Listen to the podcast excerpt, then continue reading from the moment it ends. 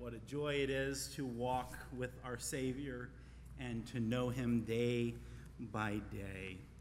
As we turn our thoughts and minds to communion, the Lord's table, and giving of thanks, I'd like for us to take a moment and follow up on a scripture we touched upon this morning, First Corinthians fifteen, three b and four.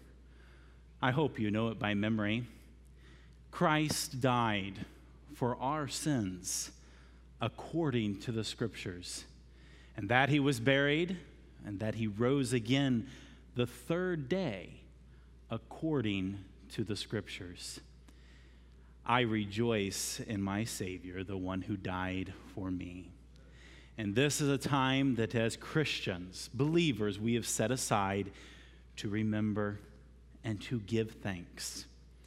And as we've been meditating this past week and today upon the scriptures, I also rejoice that I have them. For we learn of the gospel according to the scriptures, and how precious it is that God has revealed to us not only events of history, of spiritual things we could not discern or know apart from his revelation, but it is ultimately through his word, the inspired scriptures, that we learn of the gospel to our salvation.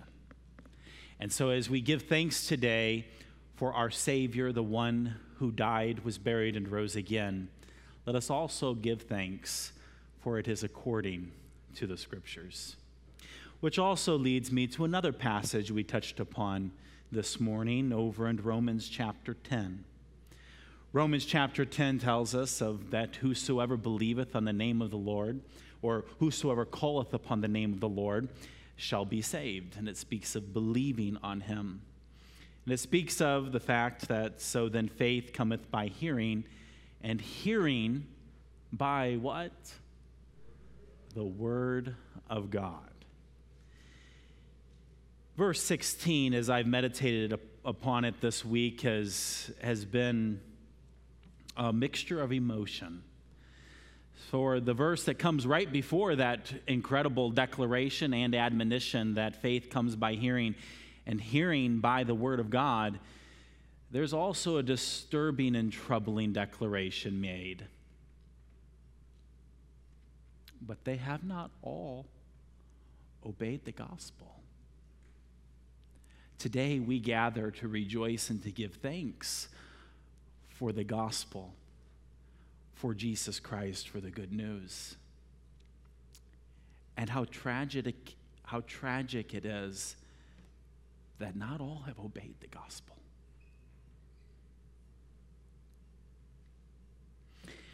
Which then leads to this quote. For as Isaiah saith, Lord, who hath believed our report?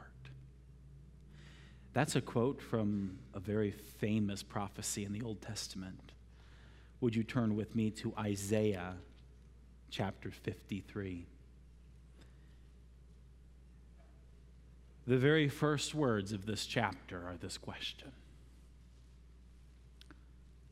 Who hath believed our report? You see, we have learned that it, the gospel is declared that Christ died for our sins according to the scriptures. Do you know what scriptures those were in the days when Paul wrote that? It wasn't actually as we might think. When we think of that, we think of Matthew, Mark, Luke, and John. Perhaps other epistles that recount for us the historical fact of Christ's death, burial, and resurrection. But for many in that day, it was still yet passages such as this. Isaiah fifty-three. For Isaiah prophesied that there was one coming. He prophesied of the servant, the servant that would be rejected. And Jesus perfectly fulfilled these prophecies. And it is so sad when that question is asked, who hath believed our report? I'd like to encourage you this afternoon in, in two things. One, rejoice.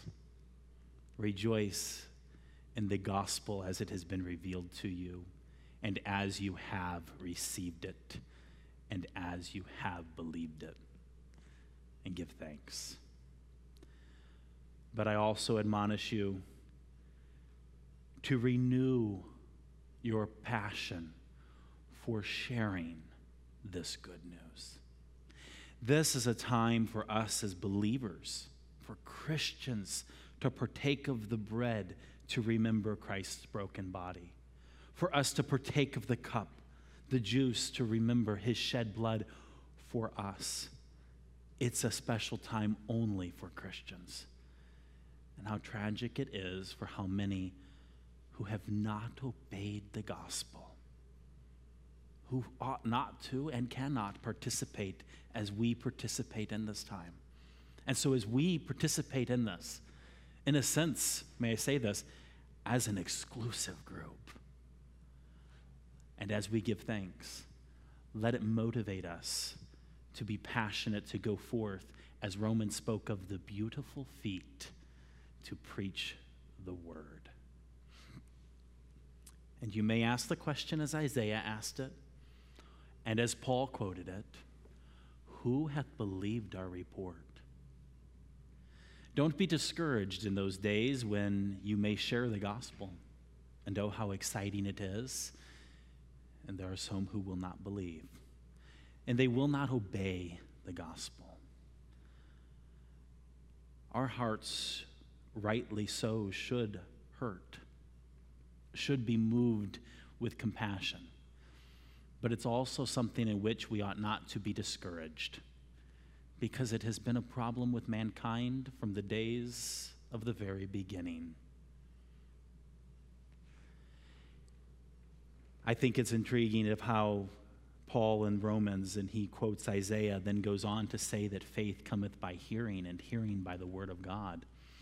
In our course this fall in the School of Theology of Apologetics, the primary truth of that course is that it is not us seeking to, in our brilliance or education or in philosophy, to convince people of the truth of the Bible or of the gospel, but to fully and wholly and completely depend upon the authority and power of the living Word of God and the Holy Spirit to do a work in the hearts of men.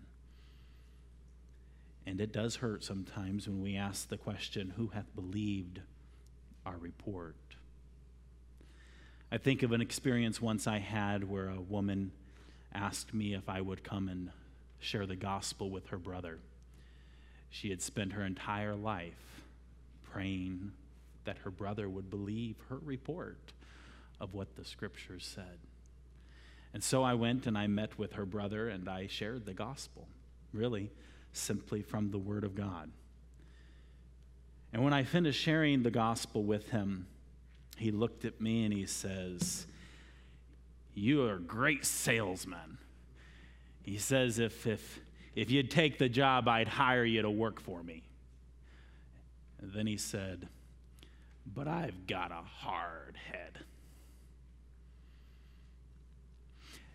And that was his response to the gospel. A few weeks later, I saw that man again. But this time he lay lifeless in a coffin. And I have no idea how that living word worked in his life in those few weeks, or the Holy Spirit worked in his life. But I remember standing there with his sister, and they crying over him, and this scripture came to mind, "Who hath believed our report? For not all have obeyed the gospel."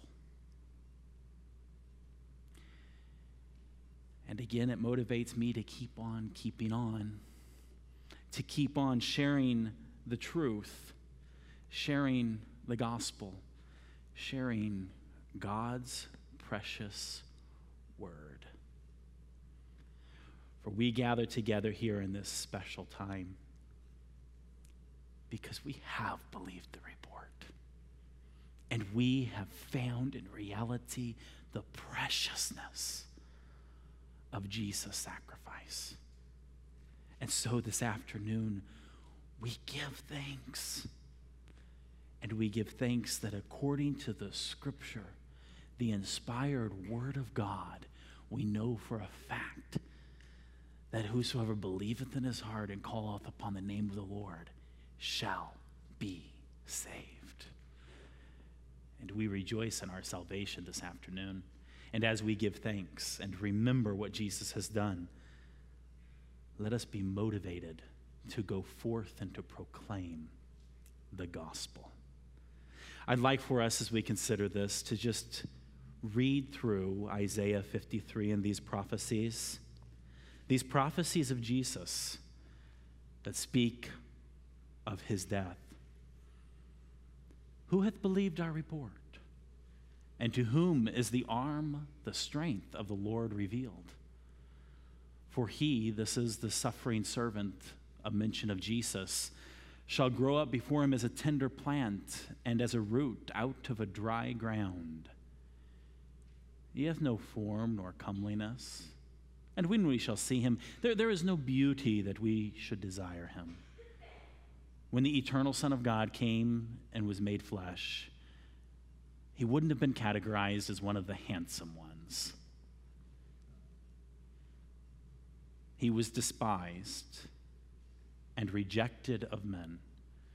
Jesus came to his own, but his own received him not. He was a man of sorrows, for he bore the sorrows of all mankind upon himself, and is acquainted with grief, so agonizing that in the garden he sweat drops as blood.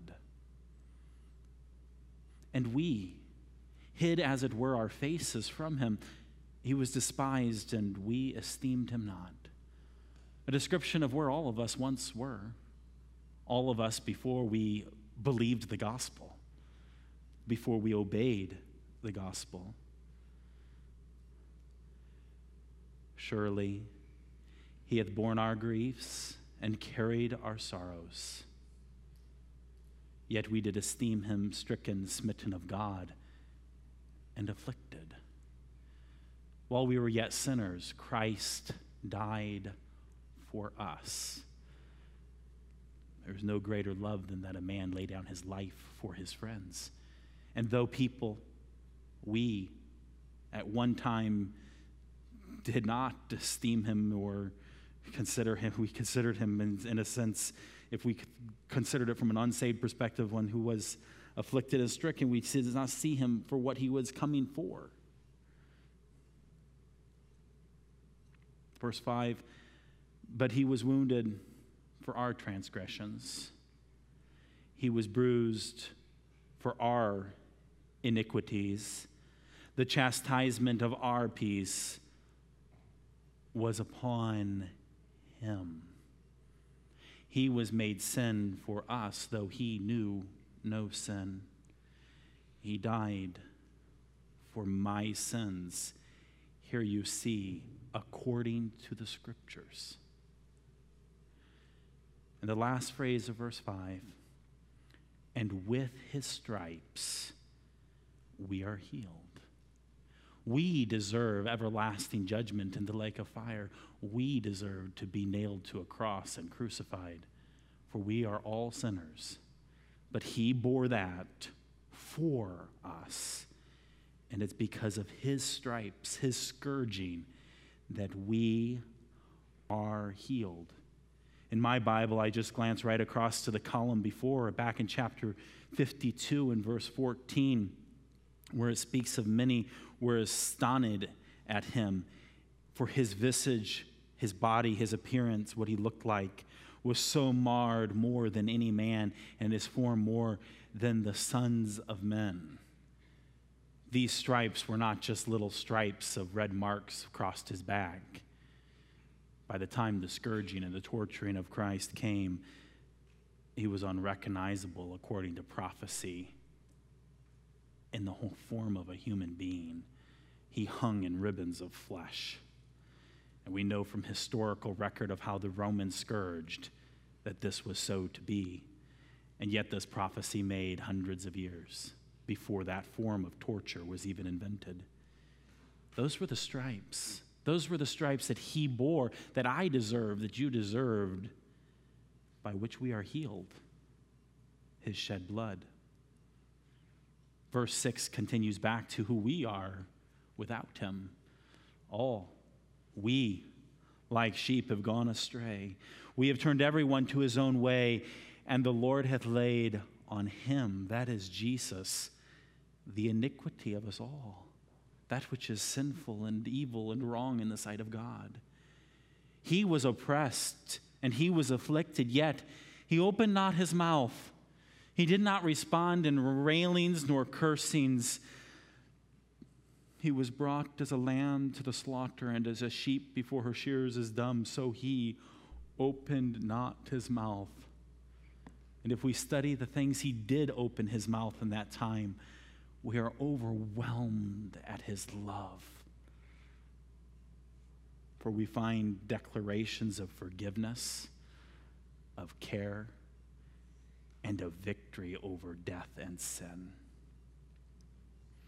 He was taken from prison and from judgment. Who shall declare his generation? For he was cut off out of the land of the living. For the transgression of my people was he stricken. It was our sins that led him there. And he made his grave with the wicked and with the rich in his death. He was crucified between two thieves, and he was buried in a rich man's tomb wherein never a man was laid. Because he had done no violence, neither was any deceit in his mouth. He was still killed among the wicked, executed, yet he was one who had done no violence, and in fact, not just had never done any violence, he had never even spoken an unkind word. That's actually quite incredible. I'm amazed, and I won't pick on any kids, so I'll just pick on myself. When I think back to being a little kid, you know, you'd get those times where somebody pushed your button wrong, and you strike out. You realize Jesus never even did that, even from a toddler? He never responded with a vindictive, hateful comment, even from the toddler. He showed kindness. He had no sin. There was no words of deceit, nor was there any ever in all his life, any violence. Yet he was killed and, and executed among the wicked. For it says in verse ten, after declaring his innocency, his sinlessness, yet it pleased the Lord to bruise him. He hath put him to grief. When thou shalt make his soul an offering for sin. His death was an offering. It was a sacrifice. He laid down his life as a sacrifice for me, for you. That's what we give thanks for this afternoon. He shall see his seed. He shall prolong his days, and the pleasure of the Lord shall prosper in his hand. And you might say, huh? I thought he just was offered as a sacrifice. Why, dear brethren, this is a declaration of the resurrection. We are his seed. We as believers are the ones whom he sees, for he is alive. The pleasure of the Lord prospers in his hand. For here he is described as the suffering, suffering servant. He is one who will come as the prosperous king because he's alive. He shall see the travail of his soul and shall be satisfied. By his knowledge shall my righteous servant justify many, for he shall bear their iniquities. He's the one by his death and by his resurrection who will have the power and the authority to justify the ungodly. Us who are ungodly, us who are sinners, us who are like sheep who have gone astray, us who are full of iniquities. He, because of his sacrifice, has the power and authority to justify many. Therefore, I would divide him a portion with the great, and he shall divide the spoil with the strong, because he hath poured out his soul unto death, and he was numbered with the transgressors, and he bare the sin of many, and made intercession for the transgressors. Oh, there's a lot in that verse. So much there. But the gist of it is, again, yet repeating what's come. The one who has suffered, he did so for us. And in the end of it all, he rose from the dead, and he is the victor. And so today, we remember that Christ died for us according to the scriptures. And this is just one of many Old Testament scriptures that speak of the Lord Jesus. And here again, we see even the little glimpses in Isaiah, and Isaiah is filled with the portion of this suffering servant who's to come. Oh, the glory of the fact that he's coming back. And so we rejoice in this.